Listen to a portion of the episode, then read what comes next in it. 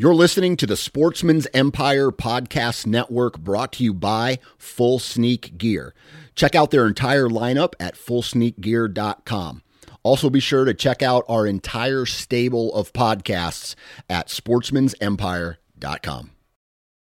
New from Moultrie Mobile, the Feed Hub offers first of its kind cellular connection and control for nearly any spin cast feeder on the market. When used with the Moultrie Mobile app, you can monitor feed and battery levels, run feeders on demand, receive alerts when feeders are clogged, and remotely adjust feeding times.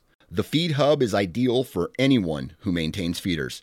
Remove the guesswork and save time by planning feeder maintenance before you drive to your hunting property. For more information, visit moultriemobile.com. Think you know the Brooks Ghost? Think again. Introducing the all new, better than ever Ghost 16. Now with nitrogen infused cushioning for lightweight, supreme softness that feels good every step, every street, every single day. So go ahead, take your daily joyride in the all new nitrogen infused Ghost 16. It'll turn your everyday miles into everyday endorphins. Let's run there. Head to brooksrunning.com to learn more. You're listening to the Sportsman's Nation Podcast Network brought to you by Savage Arms. We all know that the human body comes in all different shapes and sizes. However, most firearms do not. That is why Savage Arms has rolled out their AccuFit system on the 110 platform. AccuFit uses interchangeable components that allow hunters to custom fit both comb height and the length of pull without taking their rifle to a gunsmith. In fact, the only tool you need is a Phillips head screwdriver.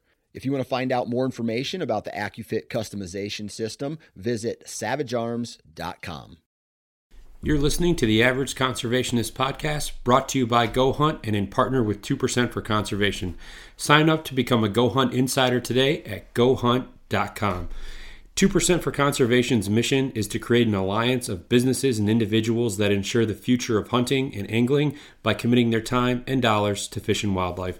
1% of your time plus 1 of your money equals 2% for conservation. 2% helps businesses and people pair with conservation causes to support things that fit what they care about. Whether you're into fishing, hunting, or just getting outdoors, 2% can help you not only start giving back to wildlife, but get certified for it.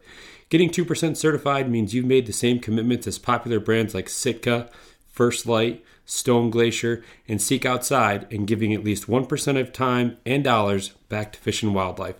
But it's not just for outdoor companies. Breweries, contractors, coffee roasters, and even piano repair companies have earned 2% certification and stand out as leaders in their communities for doing so. Businesses that are committed to conservation deserve your business when you shop. Learn more about 2% for conservation at fishandwildlife.org. That's fishandwildlife.org.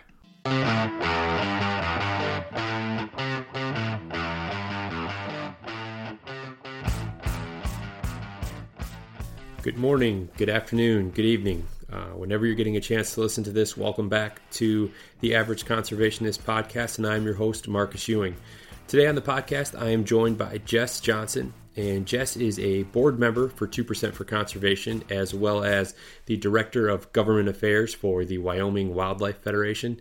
Um, Jess has a really unique story about how she kind of came into uh, a life in the outdoors uh, from growing up uh, on a ranch and kind of living that life um, to a life uh, in dance and ballet and how that all kind of intermingled and intertwined to lead her to where she's at today uh, as the director of government affairs.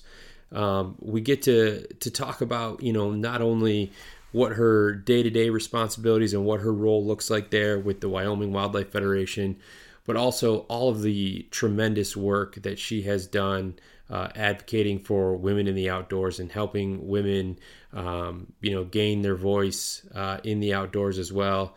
Um, Jess really just has such a passion for, you know, not only the outdoors and conservation, but just making sure that the the industry as a whole is is headed in the right direction. Um, you'll really be able to tell and hear in her voice, you know, the passion that she has. She shares some some cool stories and experiences that she's had along the way, and this, you know, easily is is one of the um, one of my most favorite conversations um, that I've got to have up to this point because it's it's just remarkable the the positivity and the amazing attitude that Jess has towards conservation and the outdoors and, and making sure that, that things are headed in the right direction. So, episode 41, Jess Johnson. Enjoy, everyone. All right. Joining me today is the Director of Government Affairs for the Wyoming Wildlife Federation, as well as a board member for 2% for Conservation, Jess Johnson. Jess, how are you? Oh, I'm doing good, and it's uh, I'm really excited to uh, come come on and have this conversation. yeah, no, it's one that I've uh, definitely been looking forward to. I've had a few uh, past guests that have mentioned you by name, uh, whether it was the work you were doing with the uh, Wildlife Federation, or Calvin, or Sam, um, referring to the the call hunt that you guys went on. So I've heard a lot of good things. So I'm definitely excited about this as well. Uh, hopefully they told you all the good stories about the goat call hunt. yeah, yeah, like uh, Kelvin falling in the creek. Yeah, all the good stuff. yeah, it was good. It was a good time. yeah. Well, no, I uh, I know obviously we had to push things back a little bit today because your work schedule is pretty hectic, especially this time of year. So I appreciate you making some time. Oh, I'm so happy to, and, and frankly, it's nice to have a little break in the middle of a lot of policy for some some good conversation. Yeah, absolutely. No, I, I agree. So there's kind of a lot that I want to cover today. Uh, so you have to bear with me if I feels like I'm kind of jumping around and stuff here, but I kind of want to hear like I guess like the origin story of how you were kind of introduced to the outdoors. Uh, you know, has it been a lifelong pursuit? Did you kind of start later in life? What did that look like?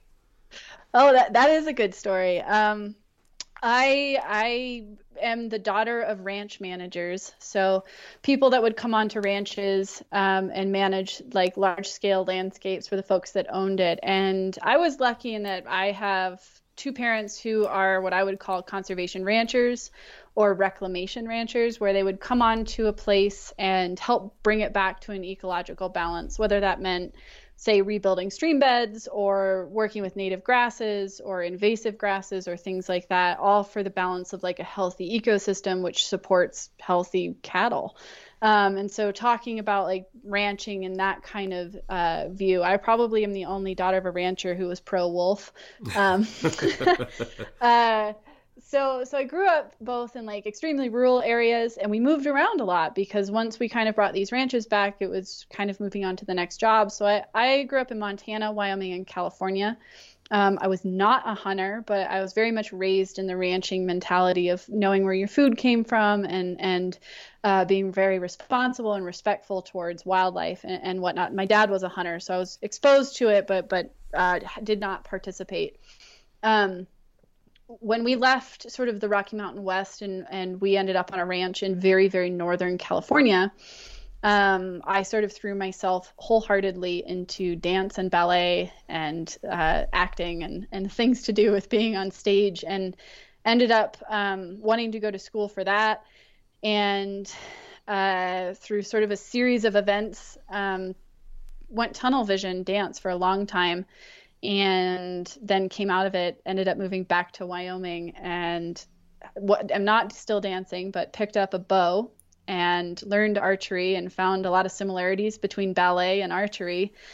And then that turned me back into the conservation route. So it was like this sort of thing where conservation's always been a uh, sort of underlying uh, thought process and lifestyle for me. Um, but but putting a bow in my hands and, and becoming a hunter about 10 years ago. I was, I was 20, 21 when that happened. Um, that that that brought me back around to this world that maybe I'd never left inherently, but I, I had been separated from a little bit.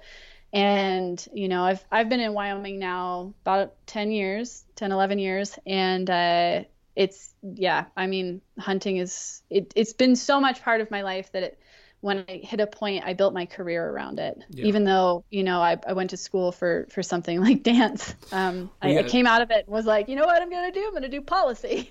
Well, that's what I was going to ask. I was going to ask if there was uh, like a big ballet scene in Wyoming that I just wasn't familiar with, and that's why you moved back, or what was going on there?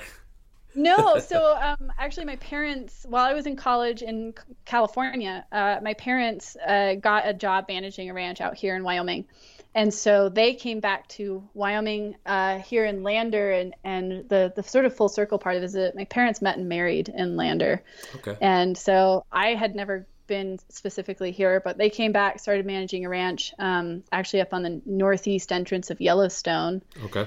and I came and visited, and I was like, oh my god, I have to get my head checked. Why am I living in California when this place exists? Um, and so kind of just left everything in California and and haven't looked back and it it was the best decision I could have made. I just uh, I was kind of stuck in a place where I you know had had an injury so I wasn't dancing like I had wanted to. I didn't really know what I wanted to do. Um, I was not feeling very inspired and so coming back here and you know putting putting a bow in my hands and and getting back into the landscape and back to the conservation roots is is like it lit a fire that I don't think is ever going to go out. Yeah. Now, when you moved back to Wyoming, did you, at the time, were you kind of looking at it as, okay, this is just a break to like recharge and clear my head and then go back to dance? Or at that point, had you kind of moved on from dance or decided to start pursuing something different? Yeah, at that point, I had actually been out of dance for a couple of years at that point, and, and just was sort of in this uh, transition stage where I didn't really know what to do with myself, and and I actually I never formally finished college, so I, I just kind of like left and walked away and was uninspired, and um, I've I've always been that person that head down, stubborn, gonna do it my way, even if it's way harder than everybody else's way. um, but uh, it's paid off in a in a really strange way where I've had this this uh, upbringing of a ranch kid conservationist with the ability to uh, be on stage and talk in public and uh, the, healthy dose probably of, of some some passion behind all of that has turned into a, a career in wildlife policy and lobby work that um, I probably never could have expected would have happened, but it did. Yeah, no, it's it's for sure, and and I didn't know um, about your uh, background as far as um, dancing, but it's interesting how you can take so much away from that with like the stage presence and just feeling comfortable in front of groups of people and translating that into you know being a lobbyist and working for the Wildlife Federation and how they're polar opposites in nature, but there's still a lot of um, I guess similarities in terms of uh, just the what's the word I'm looking for here? Just the the basics, I guess that that go into to both careers, professions. I mean, I think, and, and even more so, the, the similarities between bow hunting and ballet are are so uh, apparent to me. You know, in the level of discipline and the level of like repetition and and and the sort of flow zone. I think that you get into with both. Yeah. Um, I it so it it really set me up to connect back in a different way, and and maybe that I've interpreted it, but um, you know, it's a strange road into a hunting org policy work, but it worked out well. Yeah, no, absolutely. I mean, just based on you know kind of your resume of what I've been able to find, uh, yeah, I'd say it's worked out very well for you. yeah, yeah. So, um, but yeah, so it sort of set me up for a lot of different things that then I'm sure, like when we talk about Artemis, it'll it'll all sort of come full circle. Yeah. So before we kind of get too far um, off, uh, kind of off track a little bit here, I want to talk about um, really what it is exactly. I mean, so you're the director of government affairs for the Wyoming Wildlife Federation. So, what exactly does a job like that entail? So it's uh, I'm sort of the liaison and and programmatic like direction maker uh, for for everything sort of pertaining to government work. So that means like state legislature or federal issues that are uh, affecting Wyoming's wildlife access, opportunity, hunting and angling kind of thing. And so so what that looks like is say at the state legislature um, you know, as what happened today, a federal uh, lands transfer bill was just introduced and logged.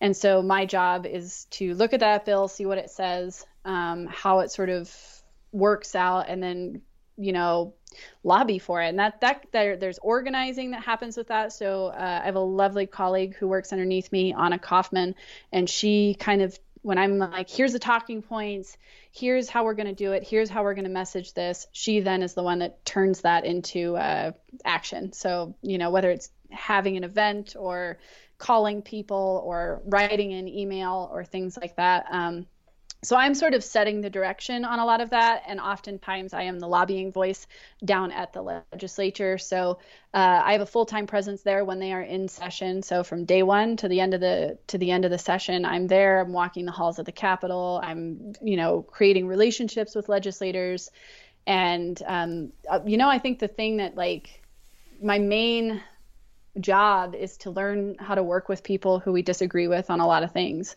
and and how to work with them respectfully and effectively uh, to then protect these resources that we have and um, I do a lot of work as well with the Wyoming Game and Fish Department. Uh, they have an incredible crew here and and are really sort of top notch. And so we work really closely with them as well, making sure that all the decisions and everything that we're talking about is backed by the science. Um, and so so that like it's a long way of saying I'm a lobbyist, um, and I I am charged with decision making on what's good for wildlife and what's not. Yeah, so I'm not super um, informed is in terms of like how like legislature and things like that tend to work. So if like let's use today for uh, an example, and a, a bill comes across your desk um, that you need to start making moves on now. Whether is it kind of whether you guys are pro or against the bill, depending, it will will kind of determine the route that you guys take in terms of the lobbying. Yeah, not only just pro or against, but like how hot button is it? You know, like is it a bill that's like I mean, it's bad, but it's not it's not like horrendous. Um, mm-hmm. You kind of like triage uh, these bills, and and you know, federal land transfer is pretty high on the list of yeah. bad in yeah, our uh, sure. in our mindset. So so as soon as this bill logged, um, you know, we were against it, and so we were reading through the bill, and and sometimes like you miss stuff, like you misinterpret things, and you have to go back and. Uh, you know the stuff here is to be accurate and to be humble when you're wrong so that does happen but you read through the bill and you try and come up with talking points and and what is the argument for your stance so you're against it but why right. and and and do you have all of the information um, to to be against that or do you need to go do some research? And there, oftentimes there's a lot of bills where you do have to go search. Luckily the state of wyoming at least with federal transfer lands uh, about five years ago did a study that they paid $75000 for and the outcome of the study said that uh, if we were to manage all of the federal lands within our state uh, and they were transferred to us, uh, that it would bankrupt the state. So that worked out well. yeah. We already had all of the study there. So so then my job is to just go find the study, make sure I have the talking points right, um, and then get that information out, whether it's to our membership or to the general public. You know, social media is a great a great tool on that, but it can also be a hindrance in the sense of like you have to be careful how you message things. You don't want to overinflate an issue or underrepresent an issue. And so, you know, a lot of the language, you know, my job is to f- thread that needle. And um, I actually made a mistake today on this federal transfer bill, and I had to go back and do a little asterisk and correct myself to make sure that that was all in the up and up. And you just have to, yeah, it's it's a lot of uh, quick thinking, lots of talking, and a lot of research um, with little time to be uh, edited. Yeah. So yeah, I imagine nerve- that. Yeah, I was just going to say, I can imagine that gets a little nerve wracking and, uh, uh, yeah, you just you don't want to screw up, but you also know that yeah, matters are time sensitive, so you have to kind of be on the ball and be ready to react at a moment's notice, like like today, for example. yeah, yeah, yeah, and you know it. Uh, the, luckily, this bill, like our session starts on Monday, this coming Monday. We've been doing kind of a weird virtual thing because of the pandemic. So it hasn't looked normally normal this year at all but our uh, we will have an in-person session starting monday where these bills will be worked through so we were lucky that this bill logged early enough um, to where i did have say a whole morning to look at it um, but it talks about how complicated some of this stuff is because that bill is 15 pages long and it's uh, all in statute language and Ugh. you know you miss stuff yeah. So, how was it exactly that you found yourself um, in this position as the director of government affairs? You know, so I came on with Wyoming Wildlife Federation about, I think I'm five years in now. Um, and I came on three quarter time, and I was just the public lands coordinator at that point. And that year that uh, the state of Wyoming um, had paid for that study for that public land uh, study, and they also had a constitutional amendment that was uh, sort of greasing the uh, passageways for federal land transfer. So it wasn't like a like in your face federal lands transfer bill. It was a little sneakier in a constitutional amendment that basically was just the state of Wyoming going, "Hey, we'd take them if you want to give them to us." um, and and in doing that, you know, that was our first real major fight on the public lands front and I was down at the legislature testifying on this bill just as a coordinator and started realizing that like there were not very many young women down there. Um, and there were no like paid people for hunting and angling specifically doing work down there and i was started scratching my head and you know there's been histories of lobbyists on and off support like working for the hunting and angling industry um, in the past and and some even in this interim time, you know, that we're there for like a week or two, but you like being an effective lobbyist, you have to be there full time. You have to build those relationships, figure out how you work with people, and uh, sort of that whole thing. And and you can't do that in a week. Right. You know, you have to be there that whole session. And so I went back and I was like all fired up and mad because I just like listened to the whole legislature ignore like 34 to 60 something testimonies against this bill and they passed it anyways. Um, it did end up dying uh, later in the process, but like that was like a really eye opening thing of like, okay, bills don't live and die just on testimony or like level of like how many people don't agree with it. They live and die on like relationships we create and how we leverage those. And so going back, I went and um, went to uh, our executive director and, and basically was like, we need to find out how we can be down there full time. It's the only way we're going to be effective. It's the only way that like there will be a real voice that's down there, and it's the only way we're going to get anything done. And so I kind of went and I just like strong armed my executive director being like, go find me funding so I can be down there full time and I'll do it.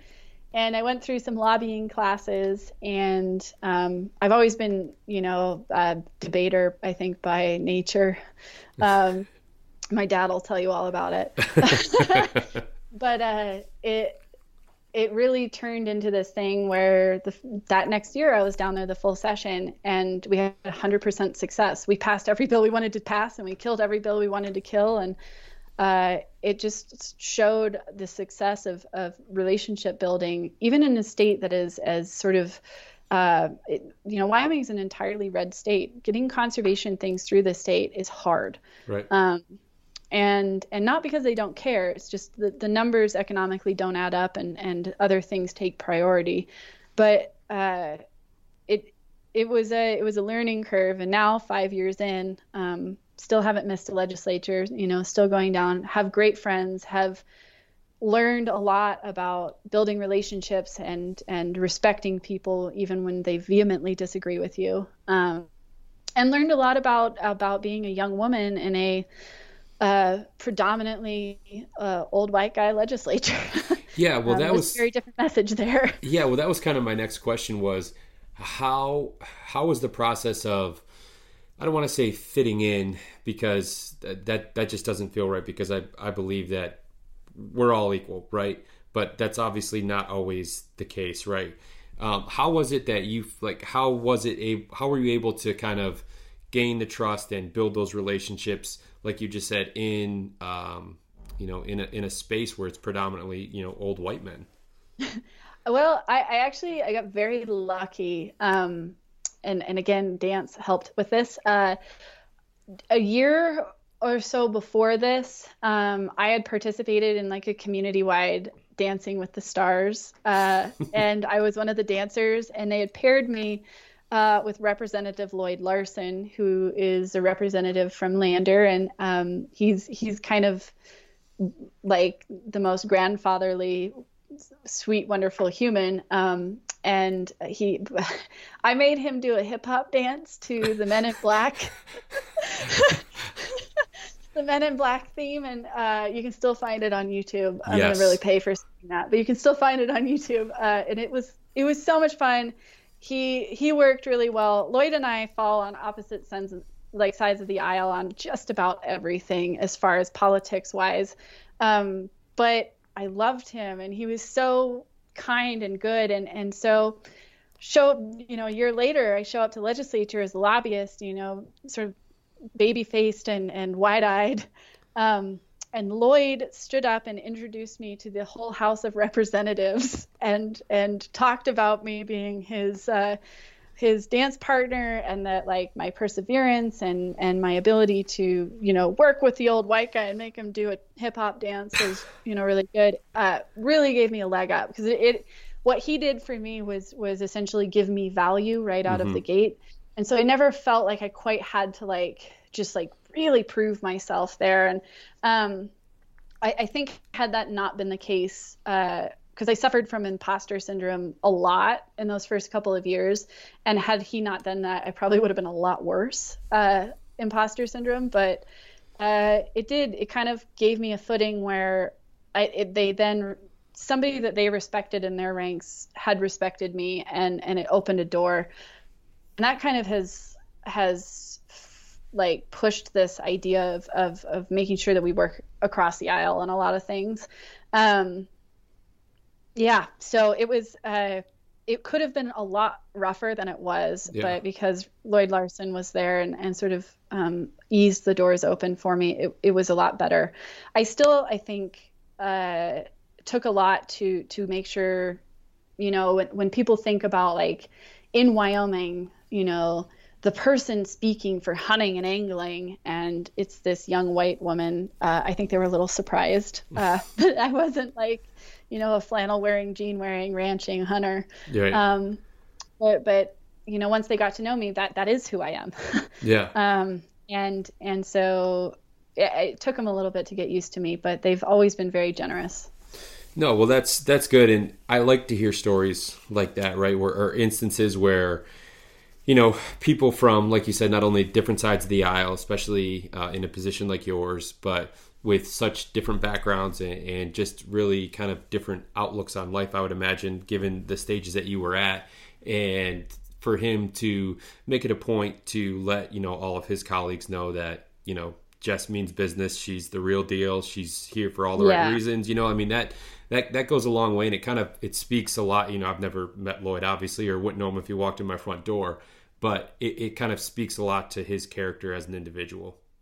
Yeah, yeah. And and and that's really where I go back to and I think one of the most fundamental things I've learned about lobbying is attack the issue, not the person. Mm-hmm. Um, because when we make it personal, you've immediately debased yourself and, and you're opening yourself to personal attacks rather than if you take the high road and you just hammer the issue, that makes it so you can sit across from that person, you know, the next day when maybe you're supporting a bill they brought. Yeah.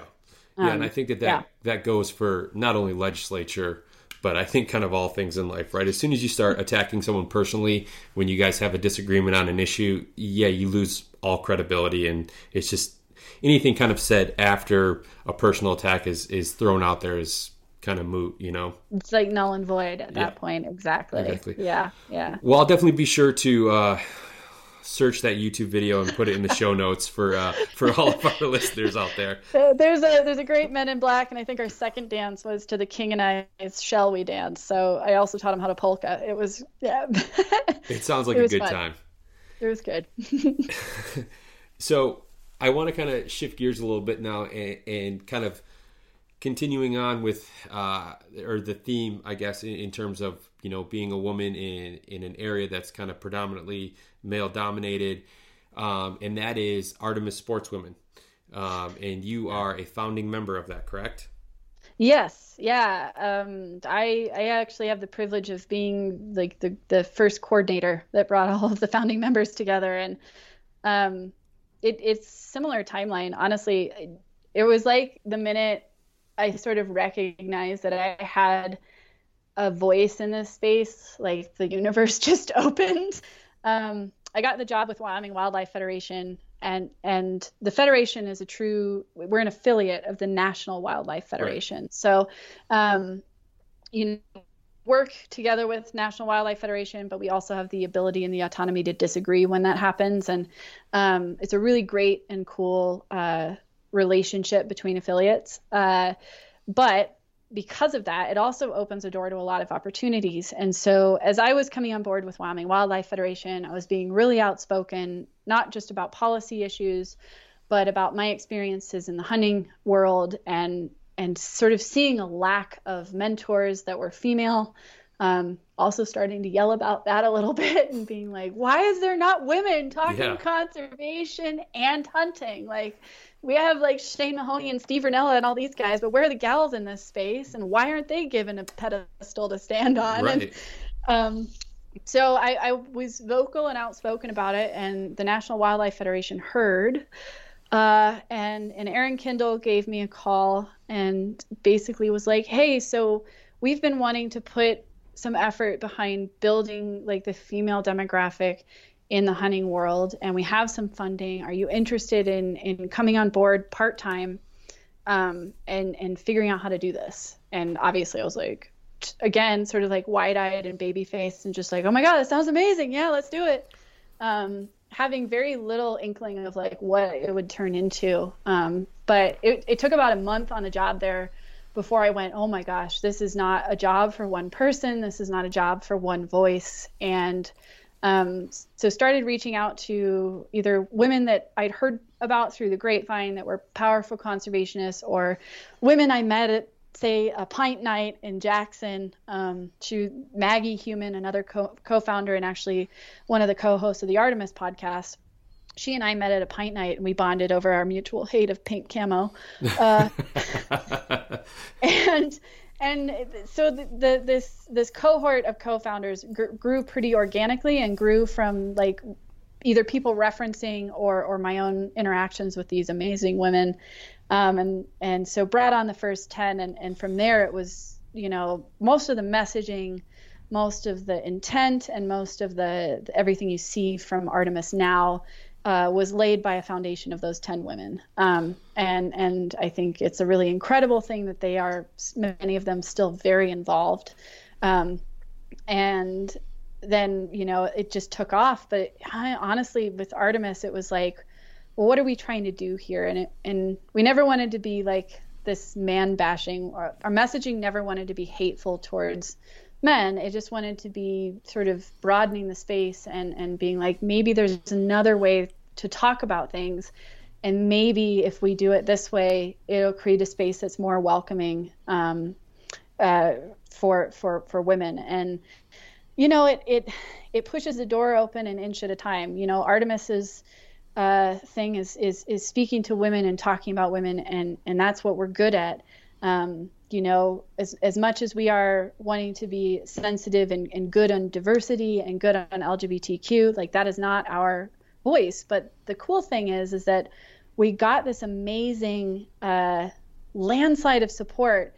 And what we were able to do then is then hand that power to groups like Queers in Camo and Hunters of Color and uh, the LGBT Outdoors and like that whole thing where where if you push the door open a little bit and then pass your power on, right then then we're building an actual diverse like base of of who the hunting community actually is because like i think who we present as and who we actually are are probably two very different things um, oh, predominantly yeah. you know stats are stats but but there's more there than that and um, so as Artemis opened this door and, and it was like drinking from a fire hose, it was unbelievable. And and at that point, you know, we kind of launched Artemis without any real like strategic plan or anything. And then kind of were like, oh my God, what are we doing? Uh, and had to backtrack and do a strate- strategic plan and, and create a little more structure there. But um, the initial response was so much that I it was even now, I think I still wake up and have to pinch myself and be like, you know, we're four four and a half years in, and um, we are national, and we have people from international like places asking about when we'll be international. And mm-hmm. meanwhile, the National Wildlife Federation, who's provided this cover and this place for Artemis to be born, is going like, I don't know what to do. um, so it's it's just this, you know, it's a good problem to have it's a great problem to have. And and the woman that is uh, program manager of Artemis now um, is we couldn't have a better person on board. She's just a powerhouse in her own right, and um, she's going to take Artemis to the next level. And I just get to sit back and watch and participate now, and that's really nice. Yeah. So you, you kind of touched on it there, but if you could go into a little bit more detail on, you know, for those that might not be familiar with Artemis, you know, the kind of the the goal and the focus um, for Artemis as a group. Uh, the niche is is that if we present more role models that are are you know looking and speaking like us so putting more women out there talking about conservation talking about you know policy talking about ethics talking about getting into hunting their trials and tribulations in hunting the more that we have that out there the more welcoming the space will be for more people and when you diversify anything you're going to strengthen it because right. you know when when you have one voice saying one message only a couple people are going to hear that message and it's going to resonate. But when you have many voices speaking many different messages that all have a common value, then you like broaden the ability of who's going to listen. And so Artemis is is created to create a welcoming space for women that maybe didn't feel like they had one before, but also to present role models um, and a place for those that have been in this place and this industry for a long time and and um, just creating the networking. Uh, you, you don't really know what's possible sometimes. I mean, there's a reason they call it breaking the glass ceiling because, like, if you don't see yourself in that role or see yourself in that activity, it's hard to imagine yourself ever doing it. So, a perfect example is is a colleague of mine um, and I were talking about uh, recommendations for Wyoming Game and Fish Commissioner spots, and we were like racking our brain to find like a well qualified man who could like fill this. And it like an hour into the conversation both of us looked at each other and were like oh my god both of us are like qualified. Like why yeah. aren't we even thinking about this? Like it, we were just you hadn't seen it so we didn't talk about it and it just sort of pigeonholed the conversation right out of the gate but it wasn't intentional so it, right. it you know with artemis out there you know hopefully and we're seeing it now like there's more women running in government um, than ever before there's there's more women leading in conservation groups than ever before. There's a voice that's changing, and, and it's not it's not saying that the voice that was there is wrong. What it's saying is that there's more to it, and it's just adding to it. Is how we look at it. So yeah, it's a, long way of saying uh, we want more women involved in leading. Yeah, no, and I think that's um, that's a great thing. And, and like you said, anytime you can add diversity to anything, it's just going to strengthen, um, you know, whatever that thing I guess is. And in this case, obviously, hunting in the outdoors and conservation. Um, it, it's funny that I've seen. Um, I think I came across Artemis uh, probably a few years ago, um, but the more I kind of look around, and I think obviously having the podcast has helped as well, and some of the people that I've been able to speak to um, you know the amount of women that are kind of stepping up to the plate and trying to become more active and more of a vocal leader and a presence um, in the conservation world. And it's to me it's refreshing because i think that yeah sometimes you just get tired of hearing kind of the same old rhetoric from people. So to hear a different point of view that you know you've probably never even considered i think is a is a wonderful thing you know not even in just the the outdoor space and conservation but just life in general. I mean there's so much more you know people have such different life experiences that can offer a different perspective that you need to hear those things to kind of open up and broaden your horizon exactly exactly and I, I think you know when you're looking at the plight of hunting and what we're facing um, a change in tone and how we talk about hunting is is about the only thing that's going to save hunting. yeah. Well, women are the fastest growing kind of demographic within the hunting space, isn't that true? Yeah, yeah, I can't remember. Somewhere in the like 20% of all new hunters are women. Um, I think that's I could be different now. That was like three years ago statistic. It's probably more now, but um, I, you, you know, it's it's it's a rising tide. Yeah, no, it absolutely is, and it's. Uh, I think it's definitely from a trajectory standpoint, it's it's it's headed in the right direction, and I kind of look forward to seeing how things progress over the next you know three to five years, especially you know, with the way social media has gone and now, you know, you can get your voice out there and to, to such a larger audience than, you know, ever before.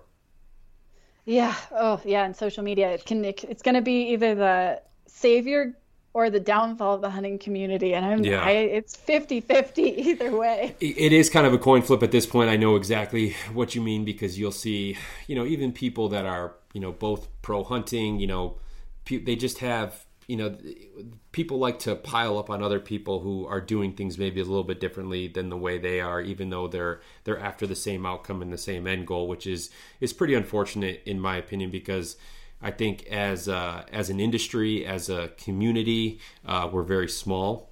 Um, so when we start kind of ganging up on one another, it, it doesn't help kind of the overall fight that and the overall goal that we're after.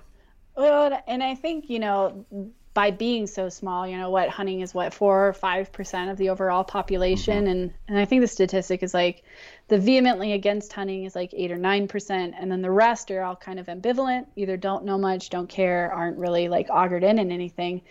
But when you look at like a small percentage, and we're a small percentage, and we deal in something highly, highly controversial, you right. know, death in our culture is frowned upon. We we take people dead relatives and we pump chemicals in them to make them look like they're not dead. And and like we, we are so uncomfortable with the concept of like a natural death in nature and a food chain um, that then you take a small population of uh, you know i'm going to go out there and say it small population of bad communicators. Yeah. And then you hand them something like okay now wrestle with death and tell all the other population about how it's okay well you also have this like overarching mother culture that is saying death is not okay and not something to be okay with. Um, it, you've just handed them a ticking time bomb and set it up for failure. Um, so we're, we're, we're you know by nature of being the smaller part of the population under a major microscope because culture is like we're uncomfortable with what you're doing. And then you add on top of that like poor communications or bad setups for arguments um, we, we, shoot ourselves in the foot a lot. Yeah that, that, that's a very good way to put it. Absolutely. So artemis started off uh, with with 10 kind of founding members. Where are you guys at now in terms of um, uh, membership or, or people within the organization? Oh, I don't know that number. I think a couple months ago we it was like an email list of eleven thousand. But oh wow, I don't actually. I don't know off the top of my head. That would be a question for Marcia. Um, I I have stepped back into an advisory council uh, position with Artemis because of just full time with policy work with WWF and everything else, and and um, placed a lot of those numbers in the capable hands of Marcia Brownlee. Um, but uh, I don't know it off the top of my head. Um, I wish I did, and I'm now going to go ask her. well, for conversation's sake, we'll we'll stay at eleven thousand, and if it's if it's less, well, great, and if it's more, then you have to let me know. yeah, I will. I will. So, I guess from from an Artemis standpoint, um, and your time there, what would you say are some of the, I guess, uh, some of the the prouder moments or things that you guys have been able to accomplish throughout the the last was it four years, five years? I'm sorry. Yeah, uh, yeah, four or five years. Um, you know, I think the whether looking at like the passage of the Land and Water Conservation Fund or the Great American Outdoors Act, um, you know, even looking and seeing some some senators. I think it was Senator Bennet uh, in some of his photos has an Artemis hat on.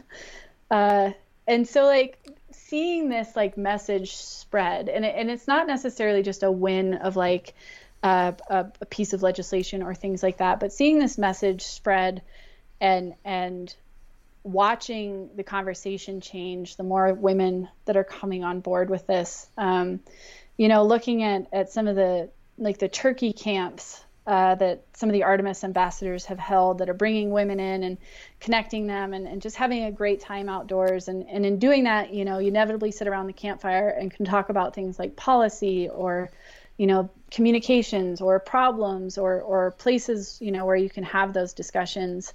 Um, and seeing that build out, you know, I think just recently Artemis held uh, in conjunction with the New Mexico Wildlife Federation a women's quail hunt down there. Okay and and it was bringing four women who who had never hunted or or hadn't held a shotgun maybe but once in their life down and and you know talking not only about like the the problems facing the wildlife, but also the the ways that we fix it and in integrating that an incredible uh, part of of like enjoying the landscape through hunting um, and food. Yeah. Uh, and I, I think that's like something where uh, I've seen Artemis excel at, which is not just this R3 effort of like recruitment, re- uh, retention, and reactivation, but like this R3, and I like to say O for obligation. So, so teaching people to come in, but also teaching them how how to stay there and to have like like I think Artemis looks at hunting as a privilege and angling as a privilege, not a right, and knowing that we can lose that privilege if we don't um, behave well and protect our resources and and things like that. So the obligation is is that educate yourself and and get active in conservation work and pay it forward and bring others in and um, also the place of like educating on like we can bring all the people in we want to, but unless we make this a friendly place to be, they're not going to stay. Right. And so, like the the teaching around teaching mentors how to mentor better, or uh, other things like that. Um, and and so it's maybe harder to give like milestones at right. least, but the larger success other than like the ones that you can actually count, the larger success of Artemis, I think, has been in changing the dialogue around hunting in a big way. Yeah, well, that was. It's funny. Like I have this written down in my little notes here. Was how do you think it's helped you know change the conversation? But I think throughout you know some of the things that we've just talked about, you've you've definitely kind of highlighted that you know how you've been able to to bring women in, kind of give them uh, you know a, a more comfortable way to be introduced to the outdoors and gain their confidence and allow them to feel comfortable to to have these conversations in in an area where they haven't always you know been able to do that. I think is in in that in and of itself is just is a huge victory. Yeah, and I and I think another part that I love about it is that uh, we fondly call them Artemen, uh, but we have we've we've have some incredible uh, participators that are that are men that are fathers or brothers or husbands and and that are just coming to the board of like how can i learn better? Or you know i can't tell you how many communications we've had of fathers of daughters that are like i want to take my little girl hunting but like what's the best you know yeah. what's the best way to do it? Or how do i you know make this welcoming? or things like that. And, and it's the fact that we're even thinking about that is pretty cool. Um, and and uh, I, I just, you know, I love, I love the men that have been involved in it, and you know, Brian Kavanaugh is one of them, and and he's he's just been a staunch supporter from like I think Artemis went live on Instagram, and he was like, "This is so cool! I'm going to tell all of my female friends about it. How can I help?" Like right out of the gate. No, that's great, and I have seen a lot of that too, with especially you know people that have been able to speak to on the podcast too with getting their young daughters involved and wanting to you know even if they're at an age where they maybe don't quite understand you know what hunting or what fishing is um, you know just getting them involved in the outdoors and getting them kind of in the activity to some degree and showing them you know so that when they get older it's not it's not weird for them to be involved. It's not, you know, kind of out of place or whatever you want to look at. It's it's just it's natural. It's normal. You know, men, women doesn't matter. Everyone's partaking in, in hunting and angling in the outdoors, and I think that that's if, if there's a lot of men out there that are, you know, kind of stepping up to the plate and saying, you know, how can I help further this message? I mean, that's that's great. It was, you know, it took a while uh, I think because of the way I was raised, and and it was never that I was excluded from my dad's hunts. It was just like he'd have like one morning before he had to go feed cows, and he'd go shoot a cow elk or something like that. So it mm-hmm. wasn't like a like these long hunting trips. I think that are, are we talk about now. Um, but I but I was raised in this thing of like you know, you pull your weight. I, I didn't have any like feeling of like I was treated differently because I was like an, I'm an only child and I'm an only child daughter of a rancher. Mm-hmm and both my mom and my dad like i pulled my weight in in everything and and they never kind of gave me an indication that i would be treated differently because of my gender in the real world which was a little bit of a slap in the face when i did get into the real world. And like oh this is a little different. Um, but on the other side of it uh, when i picked up a bow and i was hunting and and predominantly surrounded by men it didn't actually like really click until a couple years in and and realizing that like I was speaking about hunting in a very different way than my peers were, and not in a like it, it wasn't um, oppositional to them. It was just a different language, mm-hmm. and when I started realizing that and that started sinking in, that was when I started going, there's something missing in the hunting community. Um, if my voice is resonating so loudly because I'm just speaking a language that people haven't heard before, uh, something's been missing, and I like we need to work on that. And you know, Artemis is what was born. yeah, well, I, I that's and that's great because I think the way you said when you were raised that everyone pulls their own weight and that you're you're not going to be treated differently. I think that's what we should all strive for, right? Is, yeah, is not exactly. to be treated differently regardless of uh, you know male or female.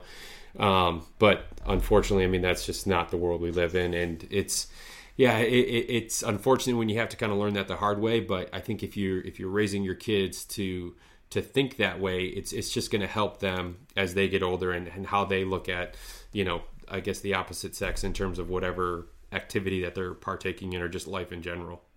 Yeah, I mean, I think it was I was raised with the mentality of if you want to do it, you go out and do it, and you work your tail off until it happens. And I mean, I think the reality of that is that that might be a pretty privileged upbringing to think about it in that way. But on the other side of it, it it it made it so I didn't hesitate in like being like, yeah, why can't I hunt? Yeah. Where I think had I not been raised in that, and I do see that as a barrier to a lot of women, is is like that like it baked in message of like you can't keep up with the boys. And and that's stupid because why would you want to? Go just do your own thing and keep up with who you need to.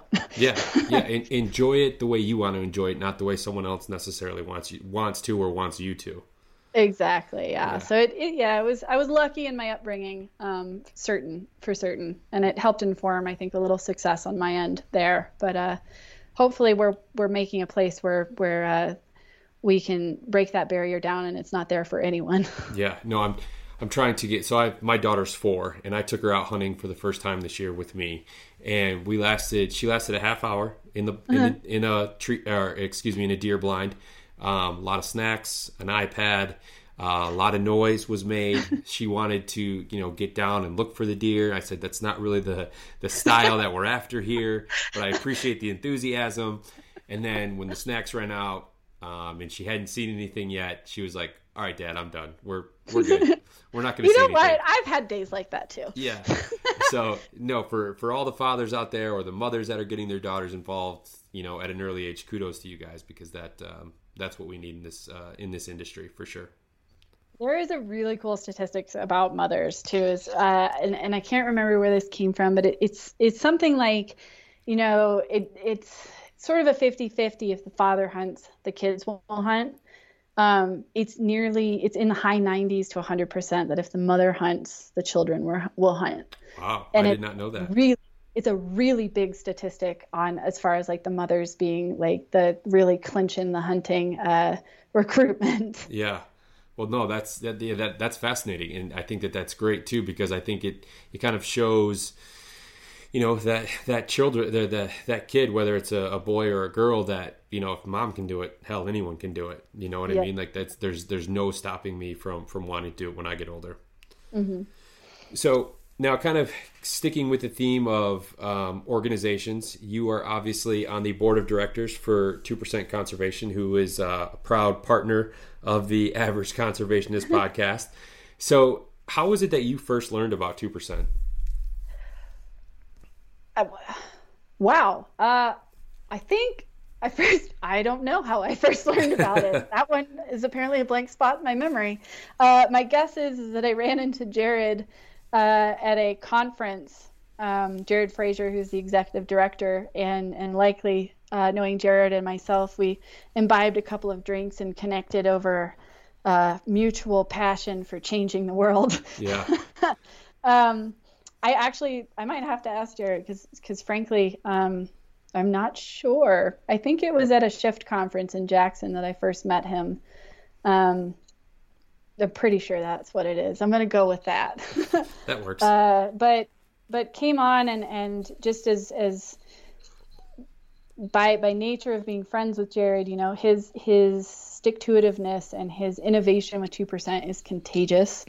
Um, and I think with my policy work, when he reached out to me, uh, it was a couple years ago, and he goes, "Hey, do you have any bandwidth uh, to be on another board?" and at that point, I was on uh, a, a emerging leaders board for Shift. I was on BHA's Wyoming chapter board. Uh, I was still sort of running Artemis and doing my day job, and um, I was like, "Yeah, sort of." And then looked into what he was asking with 2% and, and went back and made room and, and actually uh, prioritized that and said, absolutely, I want to come on. I want to help what you guys are doing. And he asked me on in a specific capacity as, as far as policy advising. So, you know, helping messaging when, when there is questions about like, you know, what is this national bill doing? Does it actually like hurt this or do this? How does this shake out?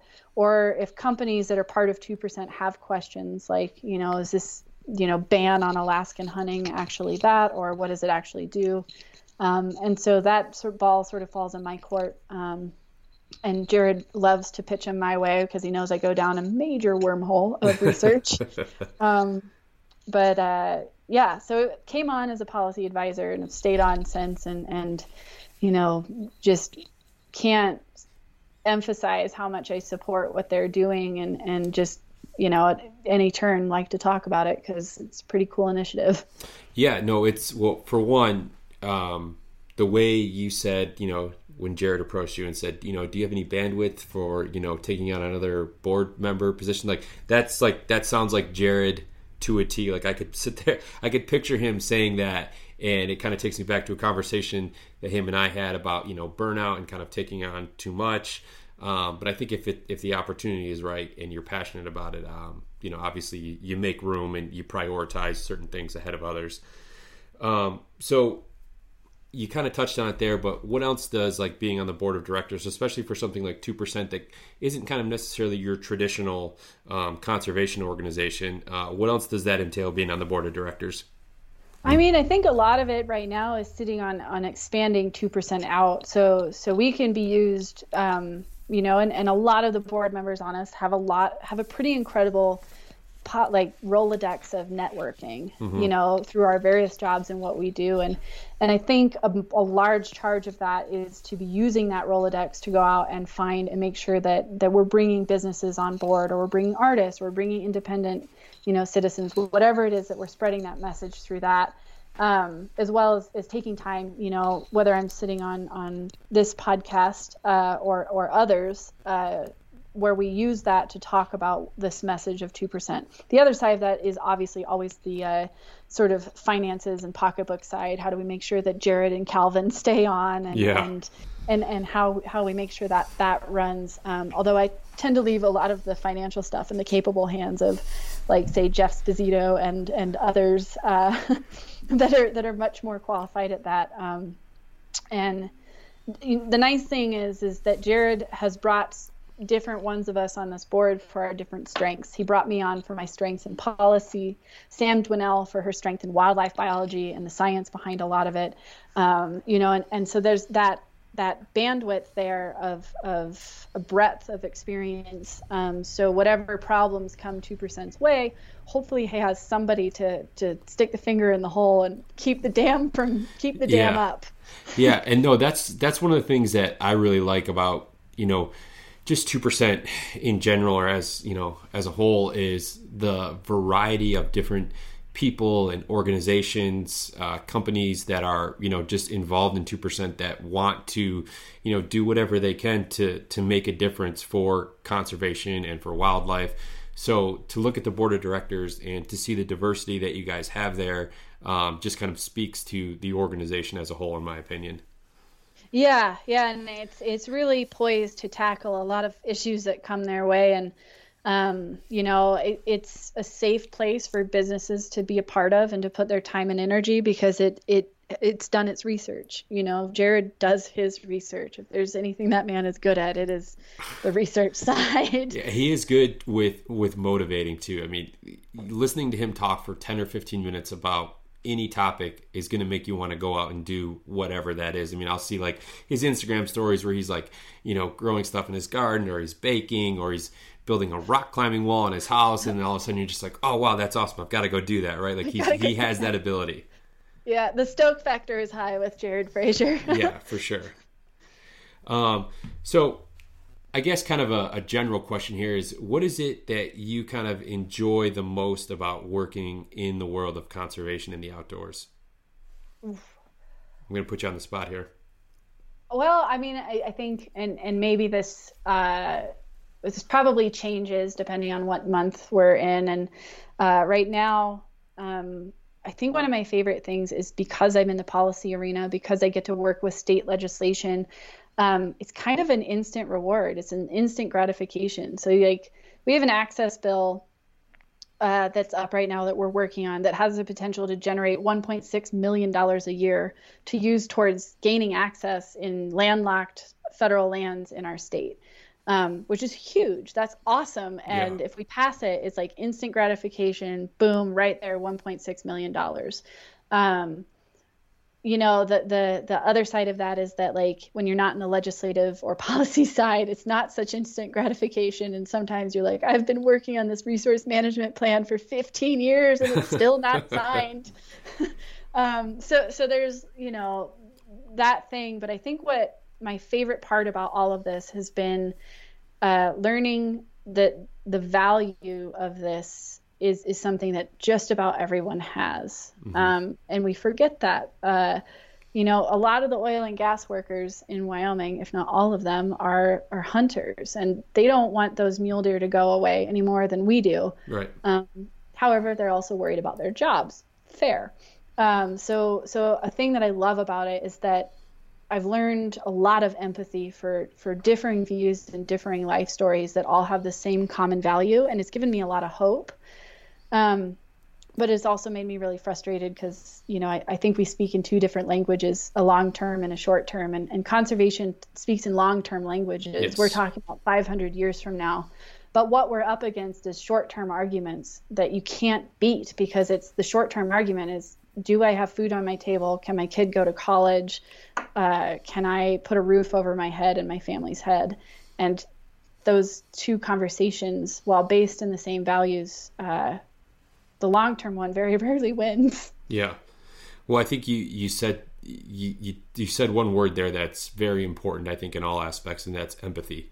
Right? Is mm-hmm. is having uh, or being able to understand uh, the other side of the coin, the other side of the story, whatever you want to call it, and and having an understanding of where that person's coming from, and respecting you know their values and their opinions, even if like you know on the same topic where you know like you said like 500 years from now you have the same goal but you know you, you're kind of looking at the short term or they're looking at the short term and it, it can be i'd imagine uh, an extremely challenging uh, endeavor um, to, to be able to convince someone or not even that but just to have them understand the other side of of the argument yeah, and I think that plays into the policy side and the lobbyist side in me, and and I, I think what I love there is that that at, at the uh, in the danger of maybe belittling it, a lot of this is a chess game. in the sense of like you know you, you learn you learn when to sacrifice things and when compromise is needed and when you can't and when you can't uh, and you have to play stronger or whatever like that is. And and you really learn the only way you can be good at chess is to know the game fully and know your opponent and how they play.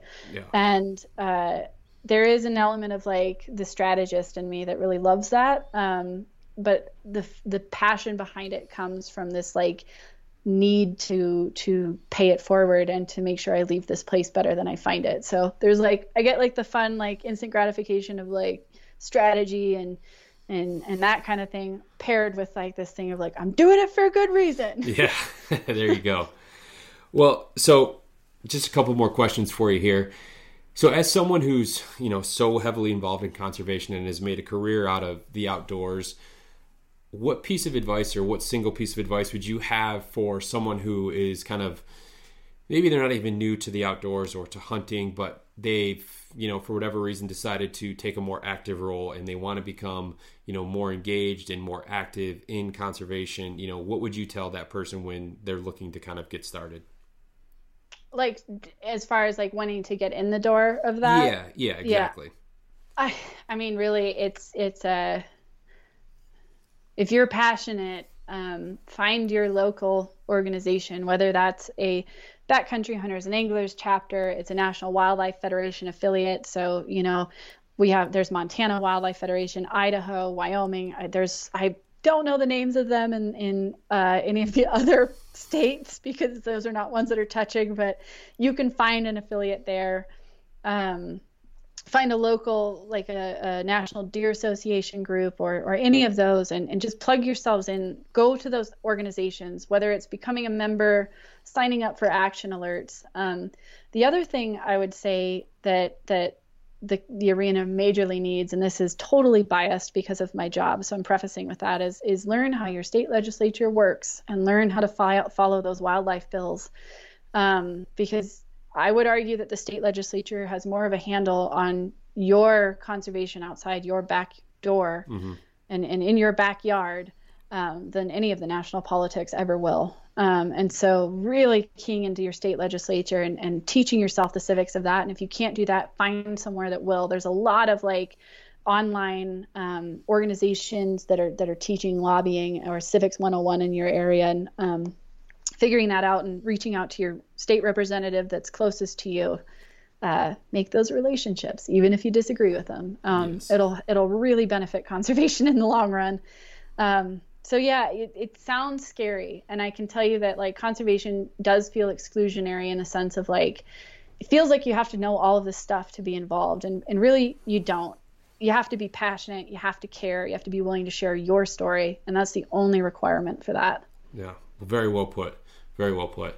So, one final question here for you. Um, I know that a lot of people kind of had, you know, hunts and, and trips and things like that derailed in 2020, obviously because of the pandemic.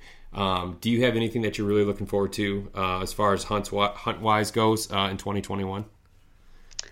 I am. Uh, it's more of a project that kind of got extended because of uh, the pandemic. Um, but I am in the process of working on a, a, a film or a set of films uh, with, in conjunction with Hunt to Eat and Mystery Ranch and others, um, that is sort of a passion project where myself and Shelma Jun, Shelma is this phenomenal uh, rock climber. She's uh, born in Korea and lives in New York. Is this powerhouse of a leading woman in rock climbing. Um, and we met at a film festival and uh, i was the first hunter that had ever talked about hunting in a way that made her kind of want to do it. And she uh, was the first person that kind of made rock climbing sound interesting to me. And so we're doing a film around sort of the swathing of roles there and, and how we can better communicate as hunters with the rec- the greater recreation uh, the greater recreation sort of world and how the greater recreation world can look at hunters in a new light so we can start working together a little better on on these conservation initiatives. And so this is accumulating into stories of me taking Shelma hunting and Shelma taking me rock climbing. And um, it was supposed to be sort of condensed into a year or two years. It's turned into like a two and a half ish year project. But uh, she shot her first deer last January, um, but this fall we get to take her elk hunting, and I'm really excited about it. Oh, that's awesome! Um, and and I'm gonna go meet her in New York this year, and and climb in the gunks of New York, and go turkey hunting there as well. And so I, am really looking forward to sort of the accumulation of this project. And and um, you know we had to play it pretty dang safe with the COVID stuff last year, so a lot of our our filming got just kind of pushed so we could be safer about it this year. Nice. Well, I'm definitely looking forward to that uh, because it sounds like a, a great story and to kind of take people from different worlds and kind of have them collide and, and being able to experience the best of both is uh, is very cool and it's something I'm looking forward to seeing. Oh, I'm, I'm excited. And, you know, anything to go hunt elk in the Wind River Mountains of Wyoming, uh, you know, that's my backyard. I, I, uh, that's a general tag for me, but I love taking new people there. Yeah, absolutely. Well, hey, Jess, I really appreciate you making some time today. I know you had a very busy day uh, with some stuff popping up at work there, but uh, I really appreciate you making the time, and I really enjoyed kind of hearing uh, a little bit more about what you do and, and, the work that you're doing with the Wyoming Wildlife Federation, with Artemis, obviously with 2%. So thank you for, for all the great work that, you, that you're doing. Oh, thank you so much for having me on, and and uh, this was a great conversation. yeah, thank you so much. All right, well, there you have it. A big thank you to Jess for taking some time to join me today. Uh, I'd like to thank the partners over at Go Hunt and Stone Glacier, as well as 2% for Conservation. And if you're interested in learning more about 2% for Conservation, you can visit their website, fishandwildlife.org. And there you can see all the certified brands that have committed to conservation that you should support when you shop. I also encourage you to follow 2% on social media, where it's going to be nothing but positive, conservation driven content coming out of their various pages and feeds. So, again, if you'd like to learn more about 2% for conservation, you can look for them online on social media or at fishandwildlife.org.